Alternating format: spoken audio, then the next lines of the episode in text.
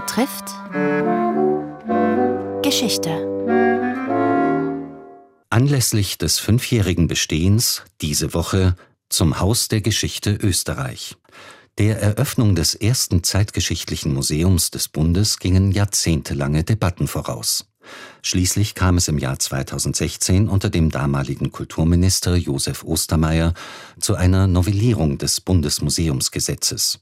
Die juristische Grundsteinlegung für ein Haus der Geschichte, das der österreichischen Nationalbibliothek zugeordnet wurde. Ein wichtiger Meilenstein, wie die Gründungsdirektorin betont. Im Herbst 2017 begannen die unmittelbaren Vorbereitungen zur Museumseröffnung. Monika Sommer berichtet. Der Auftrag war es, ein Konzept zu entwickeln für eine Ausstellung zum 100-jährigen Jubiläum der Ausrufung der Republik. Wir haben ein Team aufgebaut von ungefähr 20 Personen, die dann innerhalb von 17 Monaten das Haus der Geschichte Österreich aus der Taufe gehoben haben, begleitet von einem wissenschaftlichen Beirat und von einem Publikumsforum, auch ein Novum in der österreichischen Museumslandschaft, dass ein Museum zwei gesetzlich verankerte Begleitgremien eben zur Seite gestellt bekommen hat. Tatsächlich ist es gelungen, in der Zeit und auch im Budget am 10. November 2018 das Haus der Geschichte Österreich der Öffentlichkeit zu übergeben und somit einen würdigen Beitrag zum 100-Jahr-Jubiläum zur Verfügung stellen zu können. Die Hauptausstellung des Museums thematisiert die vergangenen 100 Jahre österreichischer Zeitgeschichte. Es finden immer wieder gestalterische Veränderungen statt. Wir haben zum Beispiel heuer einen Teil ganz neu gemacht zur Erinnerungskultur in Österreich.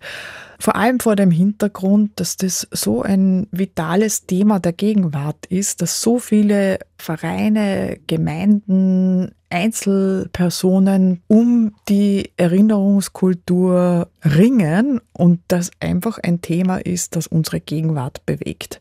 Und wir wollten mit dem neuen Zugang zeigen, die Bevölkerung steht eigentlich im Zentrum des Ausverhandelns rund um die Sicht auf die Vergangenheit, vor allem auf die Zeit des Nationalsozialismus, wo einfach immer noch auch im lokalen, in jeder kleinen Gemeinde viele Themen nicht offengelegt sind, wo es noch großen Forschungsbedarf gibt und wo es in der Erinnerungskultur eben auch noch einen großen Handlungsbedarf gibt. Darum ist dieser Themenbereich zum Beispiel auch geprägt von einer künstlerischen Arbeit mit dem Titel Ringen um Erinnerung, wo Iris Andraschek und Anna Artacker vier Ringe angebracht haben, die in Laufschrift vier Themen wiedergeben. Einerseits die Stimmen von Opfern, von Überlebenden des Holocaust.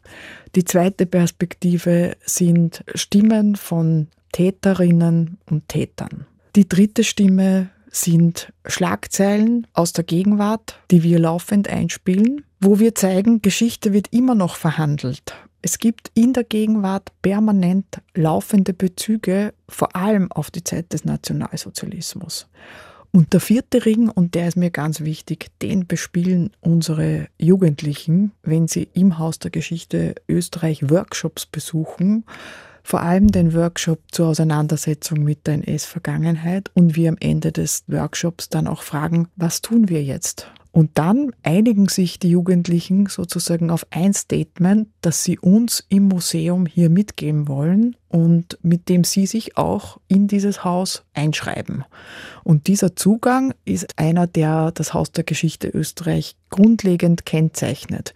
Wir wollen Geschichte nicht alleine schreiben, wir können das gar nicht, wir als Team, sondern Geschichte wird von vielen geschrieben, Geschichte wird von vielen gemacht. Jeder und jede ist ein Subjekt der Geschichte und hat Agency, hat einen Handlungsspielraum.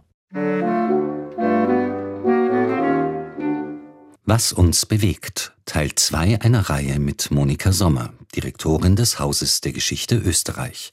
Gestaltung Rosemarie Burgstaller.